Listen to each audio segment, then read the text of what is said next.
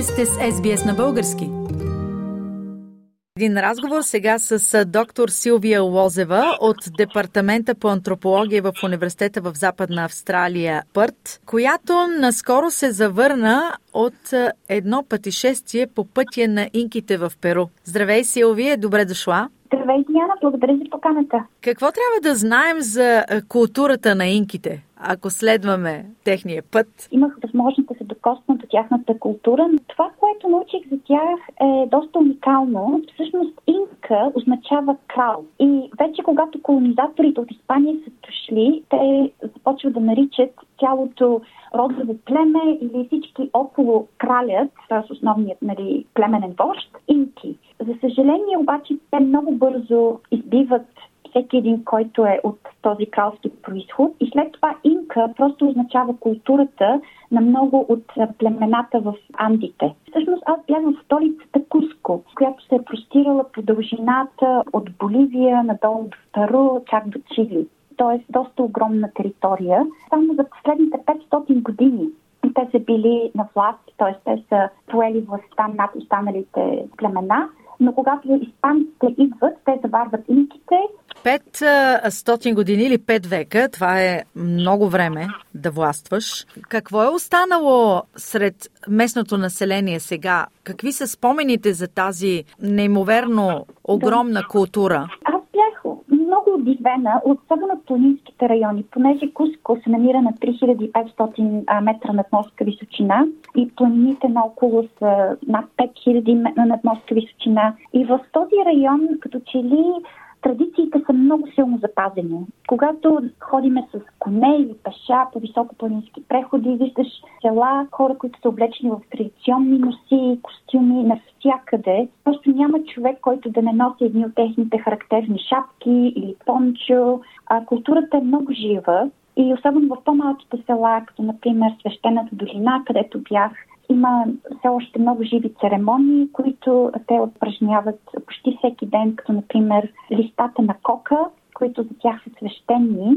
Те ги пият всеки ден и те се дъвчат и помагат много за високо планинска болест. Също така помагат и за свързване спиритуално с околната среда. Някои дори ги наричат спиритуално Wi-Fi, към mm. планините, понеже ти се докосваш а, по някакъв друг начин, по-дълбок свещен начин с тези листа. И церемониите, които са още живи там, лачума, което е от един техен кактус, които правят ая оска, която е най-силното възможна медицина от, от растение, медицина също така от гъби и много-много други, които те и до сега почитат и упражняват е, навсякъде. Те са много живи тези традиции, поне в местата, където аз бях поне. Ти спомена Мачо Пикчо, една от основните перуански забележителности, всички знаем това, за цитаделата, построена от инките през 15 век, ако не се лъжа. Да, да. Още я наричат изгубения град.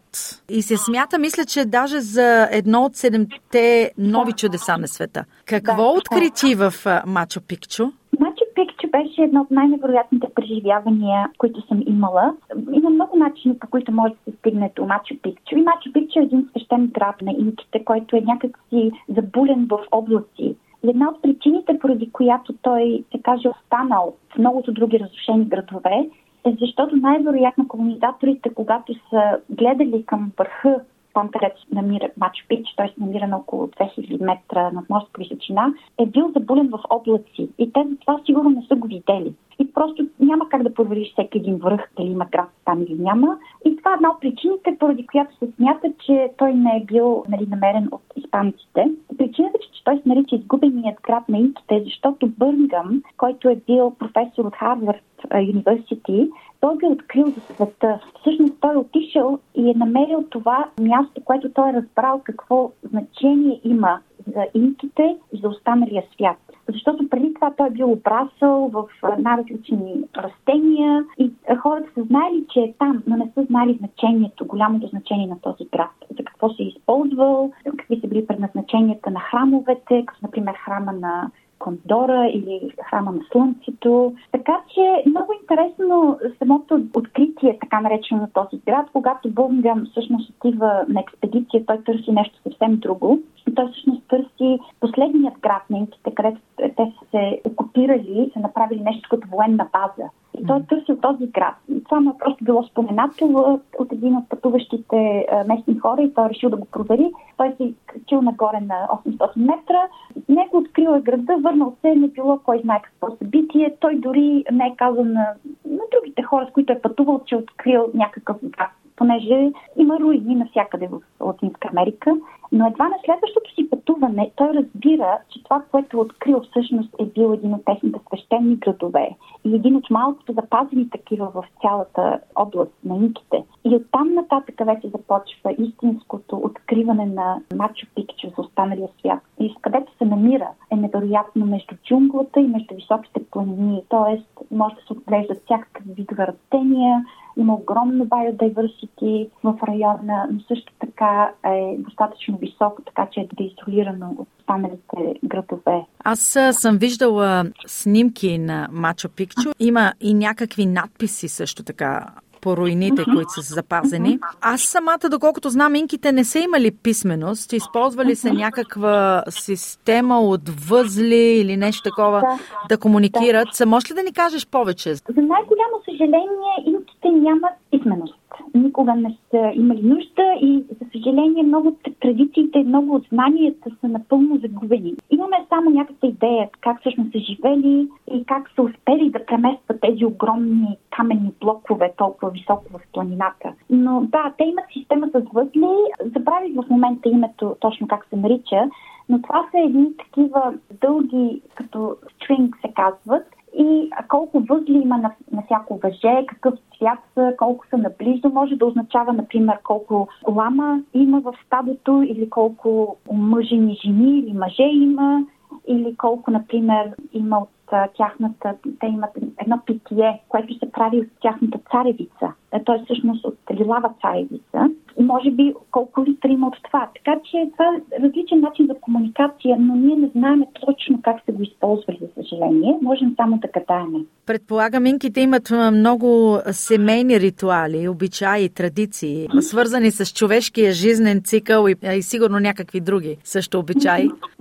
Докосна ли се до някои от тези обичаи? Имаше ли възможност а, да ги преживееш? Те много пият едно нещо, което се казва чича. И чича се прави тази царевица, която е ферментирала царевица.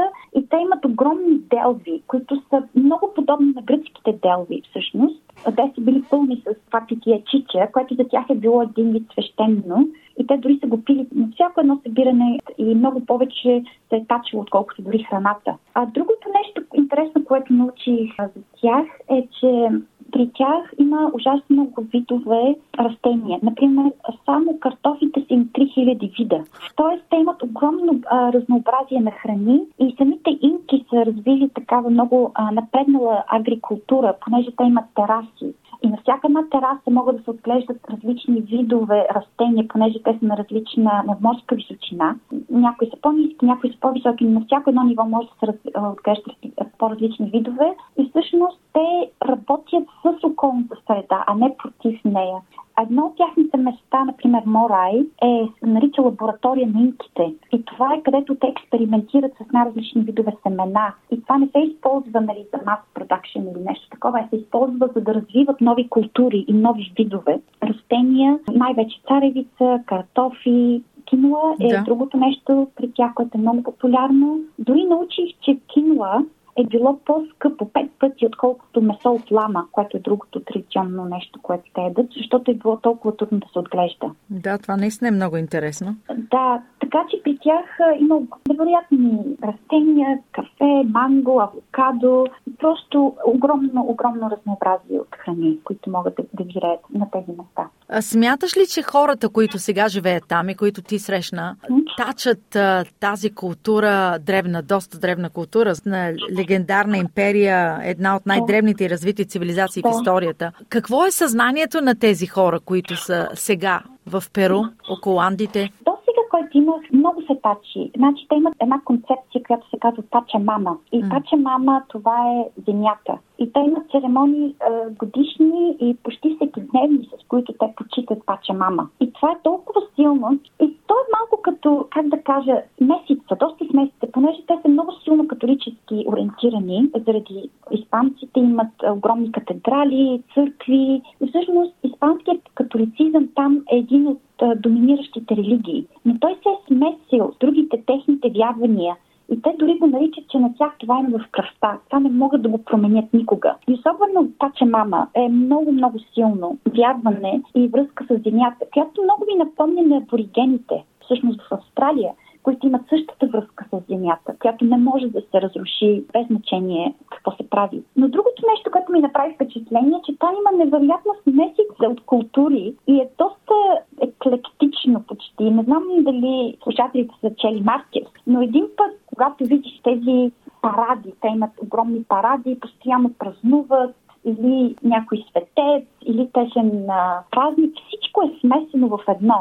И ти просто не знаеш какво се случва, защото никога не си виждал един парад, в който има хора, които носят носи, хора, които са облечени като а, монаси, хора, които са облечени като нали, просто танцори. Има такова огромна смесица, че единственото нещо, което аз разбрах, е, че за тях основната ценност е са танците и музиката. А, в какъв формат са и как са представени, това вече е друг въпрос. Но това при тях е много живо. Просто навсякъде виждаш по улиците, толкова жива култура, постоянно песни, танци, до такава степен, че почти няма тих момент, когато ти си в, в града или в някое село. И те някак си доста раздвижват така и духа, и сърцето, и не може човек да остане непричастен към това, което става наоколо, предполагам. Не. Не, наистина не може. Много е заразяващо. Просто тяхният дух е толкова висок. Всъщност Перу е доста ниско развита държава. Тя се води все още нали, трети свят или както и да се нарече. Но техният дух е толкова висок. И всъщност ти виждаш хора, които почти нямат нищо, но са толкова щастливи. И това е защото живеят заедно, защото има тази култура, която има още жива. И всъщност ти се научаваш да цениш тези неща, малките неща от живота, които всъщност са големите, а не нашето индивидуалистичен начин на живот в западния свят, където нали, всеки е почти сам за себе си. В следващото ни предаване ще продължим с доктор Лозева, която ще ни разкаже за символиката на различните вярвания и митология на инките. Така, благодаря много за този разказ. Това беше доктор Силвия Лозева от Департамента по антропология в Университета на Западна Австралия. Искате да чуете още истории от нас? Слушайте в Apple Podcast, Google Podcast, Spotify или където и да е.